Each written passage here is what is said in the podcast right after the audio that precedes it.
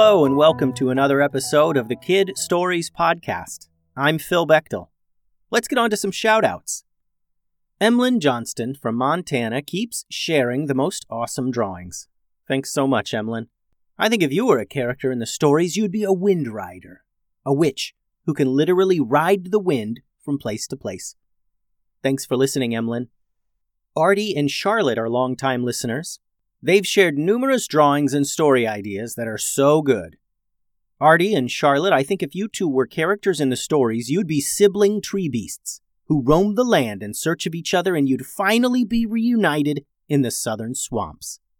Thanks for listening, Artie and Charlotte. Last time on the Kid Stories podcast, the ninjas, along with Old Witch Tubes, had emptied the crow's hideout and given everything away. Now they're waiting down by the docks of City Island for the crows to return so they can take back their stolen boat and return to the valley.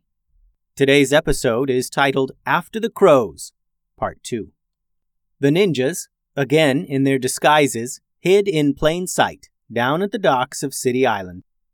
Ben Ben and Tubes sat at a coffee shop with clear line of sight on the boats coming and going. Tatiana sat on a bench reading a newspaper. Bulise and Stella were lurking behind stacks of goods being delivered. And Tim and Ray were at the far end of the docks in their horse costume standing around with some other livestock that was waiting to board a boat. The ninjas waited a very long time. And this wasn't too difficult for them. Part of a ninja's training involves patience. Finally, the crows arrived in the ninja's old boat. It was loaded down with boxes, probably stolen, and the cannons from before, probably stolen. The ninjas watched as the crows all meandered off the ship, looking very pleased with themselves they waited until the thieves had all disappeared up into the busy cluster of buildings that was City Island. The ninjas slowly walked to the boat inconspicuously, trying to remain in character until they reached the boat. Just before Tubes set foot on the deck, a member of the Crows Thieves Guild popped up out of the hold carrying a few sacks of things over his shoulder. As he turned toward the dock, he saw Tubes and the others standing together waiting to board. With them all standing there in a group, he recognized them right away.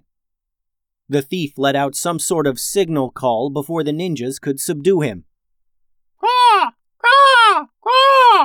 Tatiana leaped onto the boat and tackled the thief, while behind them, the crows rushed back to the boat, responding to their friend's call for help. A group of thieves spilled back out onto the docks and ran for the ninjas. There wasn't time to get away on the boat. They needed to deal with the thieves first. Tim and Ray decided to stay in their horse costume, and as a pair of thieves ran past them, Tim reared back and kicked his legs out behind him, bucking like a horse and kicking the thieves across the docks. More thieves leaped onto the boat after Tatiana and Tubes threw powder in their faces, freezing them in place. Ben Ben, Bulise, and Stella engaged the thieves on the docks, moving to prevent any more from rushing onto the boat. Tatiana threw one thief off the boat and into the water, and then her and Tubes pushed the frozen ones out into the sea as well, where they splashed in surprise and swam to find a ladder to climb back up to the docks. Now all the ninjas were on the docks and fighting with the crows. It was an epic brawl, made all the more unique with Tim and Ray leaping around in a horse costume. Stella, see if you can blip onto the boat and get it sailing, said Tubes. We'll hold them off. Stella tapped into her teleportation abilities, still a bit shallow from a few days before when she teleported everyone to Eldermore Island. But the boat was nearby, and she was only teleporting herself, so it worked. Stella blipped out of sight, onto the boat, and began prepping it for departure. Soon the boat started to float away from the docks. The others were trying to hold off the crows, but they were no joke. The ninjas were outnumbered by excellent fighting thieves, and they needed to break away before Stella and the boat were out of reach. Tubes, toss some smoke! yelled Ray through his horse mask. Tubes trusted the silly ninja and threw a handful of smoke pellets out onto the docks. The smoke instantly began obscuring everyone's vision.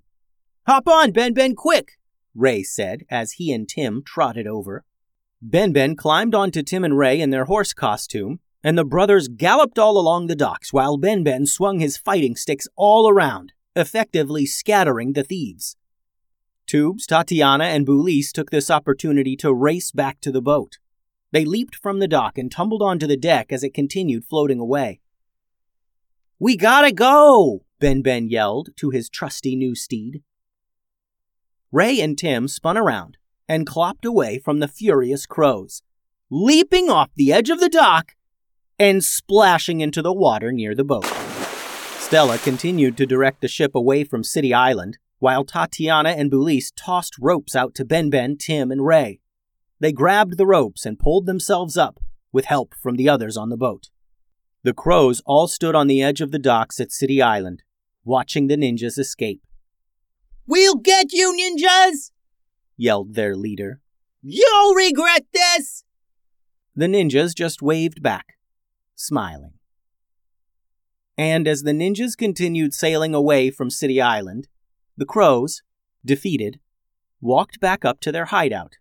The ninjas could hear their angry screaming in the distance as they discovered their place completely empty. The end. Thanks for listening, friends. The website is kidstoriespodcast.com. Send all your drawings and things to kidstoriespodcast at gmail.com. Adios.